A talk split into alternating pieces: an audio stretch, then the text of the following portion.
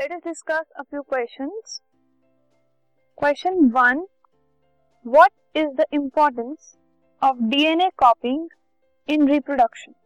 Reproduction में DNA copy करने की क्या एडवांटेजेस होती हैं, क्या इंपॉर्टेंस होती है, क्यों ज़रूरी होता है so DNA is the genetic material which is present in the cells of all organism सारे ऑर्गेनिज्म के जो सेल्स होते हैं, उनमें एक जेनेटिक मटेरियल होता है डीएनए द जेनेटिक इंफॉर्मेशन क्या इज़ कैरिड बाय डीएनए जो कि जेनेटिक इंफॉर्मेशन होती है, वो पेरेंट्स से ऑफस्प्रिंग में डीएनए के थ्रू कैरी फॉरवर्ड होती है।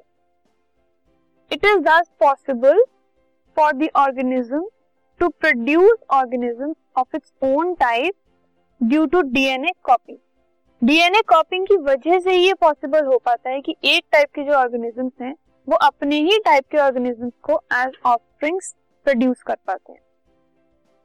For the inheritance of traits of the parent DNA copying is a must parent की जो ट्रेट्स हैं, जो कैरेक्टरिस्टिक्स हैं, जो भी चीज़ें हैं फीचर्स हैं, वो सब कुछ अगर ऑफस्प्रिंग में कैरी फॉरवर्ड होना होता है तो उसके लिए डीएनए जो है वो एक मस्ट है।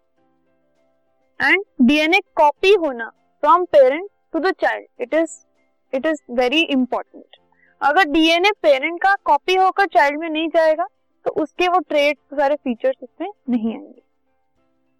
It also brings about variation इससे वेरिएशन भी आता है which forms the basis for the origin of new species variation की वजह से नई स्पीशीज का ओरिजिन भी हो पाता है. सो so, This is the importance of DNA copying in reproduction.